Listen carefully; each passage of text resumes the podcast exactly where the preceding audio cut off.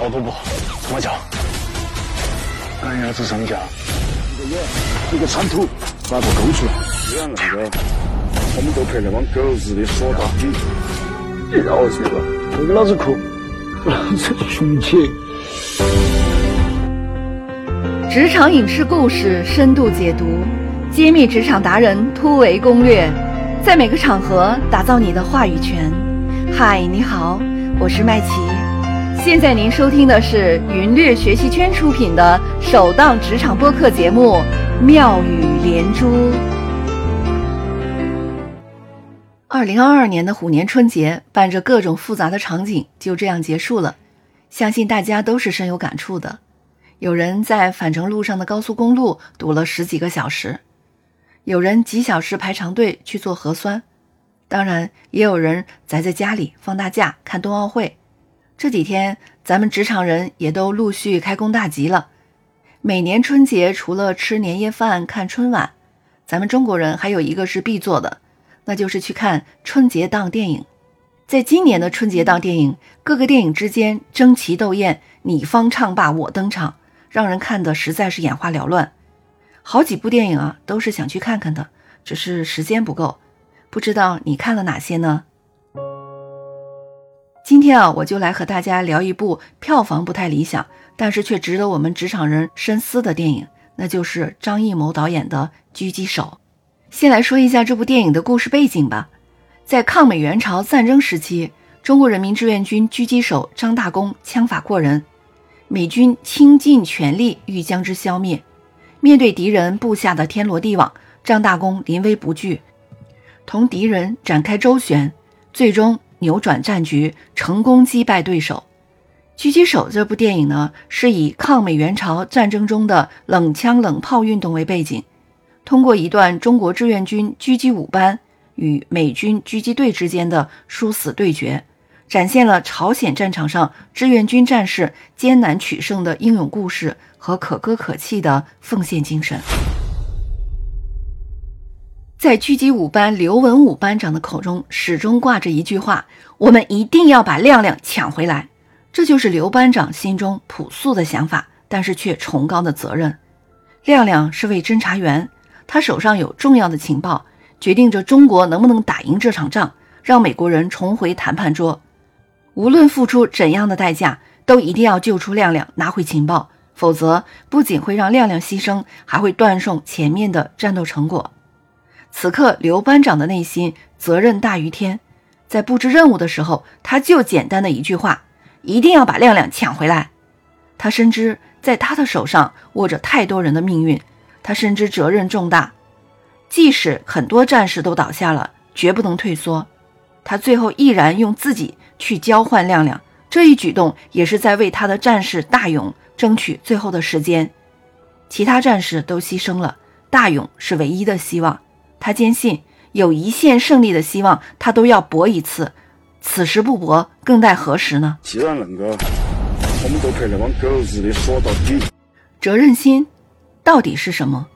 我想，应该就是做好自己应该做的事情，锁定任务目标，拼尽全力。同时，不能因为自己的行为给别人带来麻烦或者是新的问题。在狙击手中有一个细节，在伏击中，一位战士受伤了。他的同伴请求支援止血包，这时大勇就扔了止血包过去，结果去接止血包的战士就被敌方击中牺牲了。大勇被班长严肃批评：止血意味着什么？大勇想的是保护战友的生命，而在班长的心里，更加看重的是战斗的胜利，不能向敌人暴露目标，给敌人机会。这时每个战士的责任就是听从班长的指挥才是最重要的。不能因小失大，更不能给完成任务制造麻烦。说起责任呢，我就想起去年在网络上有一位网红老师叫小燕考研，他在抖音等各大视频平台都很火，最高的粉丝量曾经一度达到四百万加，每个视频的点赞量都超过了五千加，甚至有的点赞量是过万的。然而事情发展到一定程度啊，就会走到反面。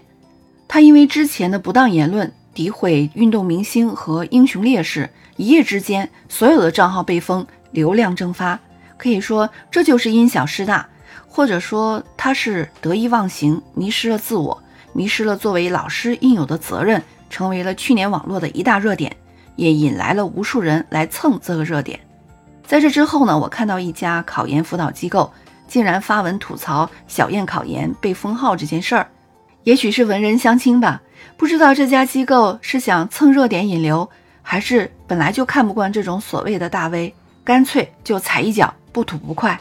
不当言论被封号是属于法律层面再正常不过的一件事了，为什么会引起热议？有诸多不同角度的原因，我们也没有必要去议论了。而我想说的是，我们可以从另一个角度来说说“责任”这个关键词。作为一位专业水平极高的英语老师，教书育人就要尽到为人师表的责任，把学生送到象牙塔的制高点，同时注重修炼自己的师德和人品。为什么非要在视频中扯闲篇儿，非要议论运动明星和英雄烈士呢？难道这样才能引流爆红吗？我是真的想不通。如果英语课需要举例，应该有凭有据，而不是道听途说的讲段子，不认眼球。另外还有一件事儿，也是关于责任的。去年夏天，新冠疫情在国内出现了新一轮的大规模反扑，南京机场再现感染链条。当时多达二十几个城市都出现了零散病例，同时就有大量的人员需要集中核酸检测。密接者也出现了不少。本来按照国家的防疫部署，是不应该有如此局面出现的。那么如此的状况是为什么呢？它都是源于南京机场的地面服务流程出现了纰漏。由于人手不够呢，国际航班的清洁员同时负责国内航班的清洁工作，在工作岗位转换时，并没有进行核酸检测，导致了大面积的感染的事件。这就是责任问题。我们都知道，国外疫情肆虐，每天进入国内的境外人士很多，都可能会有病例出现。这就说明形势不容乐观。作为机场的管理层，应该重视起来。负责国外航班的清洁员，在完成工作以后，就应该进行检测和隔离。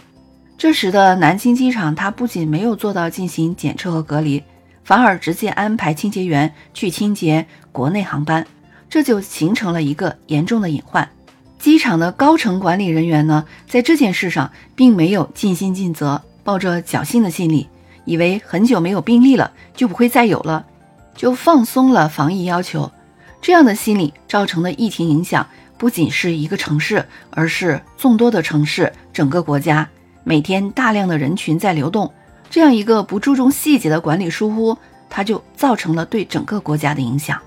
同理的。在职场中，我们也应该尽职尽责，不迷失目标和方向，不要稍有成绩就得意忘形了。做好自己职责内的事情，不给别人制造麻烦，是何等的重要。在狙击五班的战士们得到刘班长的任务宣达以后，战士们心中只有两条原则：一是要完成任务，二是要保护战友生命。面对装备精良的美国狙击手。战士们在敌强我弱的不利形势下，能拿得出来的就是精湛的枪法和英勇顽强的战斗精神了。那么，狙击五班的战士们为什么能在敌强我弱的劣势下义无反顾、伤亡惨重，却取得了这场战斗的胜利，抢回情报呢？我这里总结了狙击五班最后取得胜利的三个关键，一起来听听。第一个关键点呢，就是狙击五班班长刘文武在战斗前和战士们明确了任务目标和价值观，重视对手的实力，不轻敌。我们看过电影都应该记忆深刻，刘班长是在用智慧指挥战斗，准确判断出了敌军人数，各个击破。他给每位战士都布置了不同的卡位和战术要求，他并没有因为自己过去战功显赫而轻视对手。他告诉战士们，这回是遇上高手了。他这样说是要让所有人在环境气候恶劣的条件下重视对手的实力，拿出自己的实力和智慧，锁定目标，一定要完成任务，而且是不断明确目标，提醒大家不能走神。在这样一场敌我装备实力悬殊的对阵中，我们遭受了巨大的伤亡，一个战士牺牲就是少了十分之一的战斗力。眼看着一个个战友倒下了，孙喜、高军、王忠义、小徐、米老二、胖墩儿、牛贵都倒下了。大勇泣不成声，接近崩溃。他说：“咱班就一个外甥，个鬼子啥都有，咱啥都没有。你个屁孩儿，哪个说你们啥子都没得？老子还在，你我还在，我们还在。”他再次重申，这次任务的目标就是要把侦查员亮亮抢回来。这场战争能不能成功，就在此一举了。亮亮手上有重要的情报，决定着中国能不能打赢这场仗，让美国人重回谈判桌。这时的价值观统一是非常重要的。然后呢，我们再来看看对手，那些美国大兵，一共七个人的狙击小分队。事实上，敌人虽然在装备上占据优势，但被我方干掉几个以后呢，他们的心态就开始崩了。其中一个美国大兵想着要快速逃离这个该死的战争，不明白为什么要打这个仗。而带队的中尉呢，并没有有效的控制方法，他只能以上军事法庭这样的说辞呢，威胁这个士兵来留下。我们的志愿军战士心系祖国的重托，家乡父母的期望，肩负重大的使命和责任，用青春和意志力去拼杀。非常明确，这场战斗就是为了祖国和人民而战的，目标就是要救回战友，拿回情报，取得战斗的胜利。而美国大兵呢，其实根本不明白为啥要来这里打仗，内心都是很焦虑的。而他们的中尉想的是自己如何成为英雄，上《纽约时报》的头条。中尉和上尉之间关于战略战术的意见都没有达成一致。虽然这是战争中的一场很小的战斗，却反映出了不同的团队领导者对战斗的认知和策略，价值观和使命感不同，注定在关键时刻展示的力量。也是不同的。我再来说第二个关键点，就是狙击五班的刘班长平时就培养了战士们训练有素的狙击技能和实战策略。刘班长呢，他根据自己的战斗经验，总结出了一套独特的狙击打法。他的打法就是隐藏自己，见火开火。他没有出奇的装备，除了狙击步枪，只有随身携带的一把汤勺。这也是让美国人捉摸不透之处。狙击手都是要一枪命中、要人命的狠角色，但在高手对决中，隐藏好自己就是生死关键。先诱敌露头，让敌人先开火，见火开火，一枪击中才是狙击手的基本功。我们中国古代兵法说“知己知彼，百战不殆”。在狙击战斗中呢，隐藏好自己更是生存的法门。反过来。通过某种方式吸引敌方暴露目标，是猎杀对方的关键。五班就是运用了这个策略，以弱胜强。刘班长呢，还用了声东击西的方法，让两个战士一个表演一个铲土，表演吸引敌人注意力，敌人就会先开火，开火就会暴露，暴露当然就会被击毙。一个烟，一个铲土，把他勾出来。在班长和其他战友都牺牲的情况下，大勇。把眼泪憋回去，想起班长教给他的枪法，隐藏自己，见火开火。他把汤勺啊绑在他的鞋带上，伸腿找好角度，让汤勺成为敌人注意的焦点，吸引敌方的中尉开火。他就在敌方开火的瞬间锁定了敌人的位置。班长说过，他的枪啊比眼睛快，只要看到就开枪，准没错。他此时见火开火，一枪绝杀了敌方的中尉，后发制人，获得了最后的胜利。狙击战正可谓是斗智又斗勇，成功的狙击手从来就不是枪法准这么简单，而是一整套的训练有素的策略和处理流程。这对于我们职场中的管理者来说，也是训练好下属非常好的借鉴吧。狙击五班能获得最后战斗的胜利的第三个关键点，就是刘班长及时调整战士们在遇到战友牺牲时的低落情绪，引导大家及时投入战斗，进攻下一个目标。刘班长说：“悲伤痛苦也就只有三十秒，接下来要立刻投入下一轮的生死搏杀。战场不相信眼泪，战场是属于最后的胜利者。悲伤痛苦虽然是人之常情，但敌人不给你这个时间，调整情绪，继续投入战斗才是正确的选择。否则，等待你的只能是更大的悲伤。所以，刘班长在遇到战友牺牲时，自己只是瞬间掉泪，瞬间振作精神；其他战士在痛失战友的伤心情绪中的时候，他都要求他们憋回去。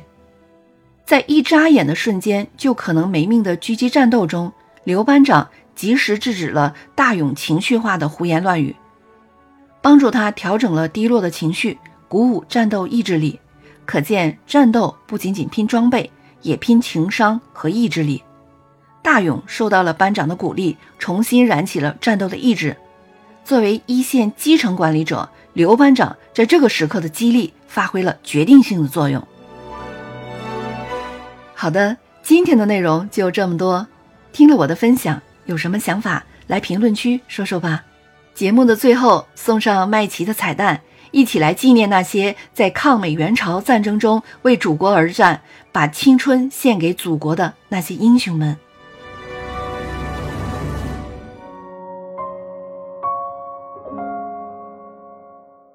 远去的脸庞，像婴儿般安详，清澈的眼睛，闪着温暖的光。围在火堆旁，看老照片，记忆停在家乡。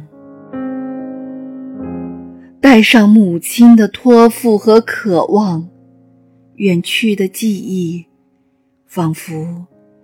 还在身旁，南来的脚印像鸿雁排成行，告别了北方，回家的路依然漫长。带上父亲的心愿和希望，天上星星排成行，在目送。孩子回家乡，林木渐朗，风雪逐浪，年轻的生命在路上。人间岁月，山水长，是热血让青春闪光。天涯滚烫，落日金黄。孩子的牵挂永远是家乡，远去的记忆仿佛还在身旁。南来的脚印像鸿雁排成行，告别了北方，回家的路依然漫长。带上父亲的心愿和希望，天上星星。排成行，在目送孩子回家乡。林木渐朗，风雪逐浪，年轻的生命在路上。人间岁月，山水长，是热血让青春闪光。天涯滚烫，落日。金黄，孩子的牵挂，永远是家乡。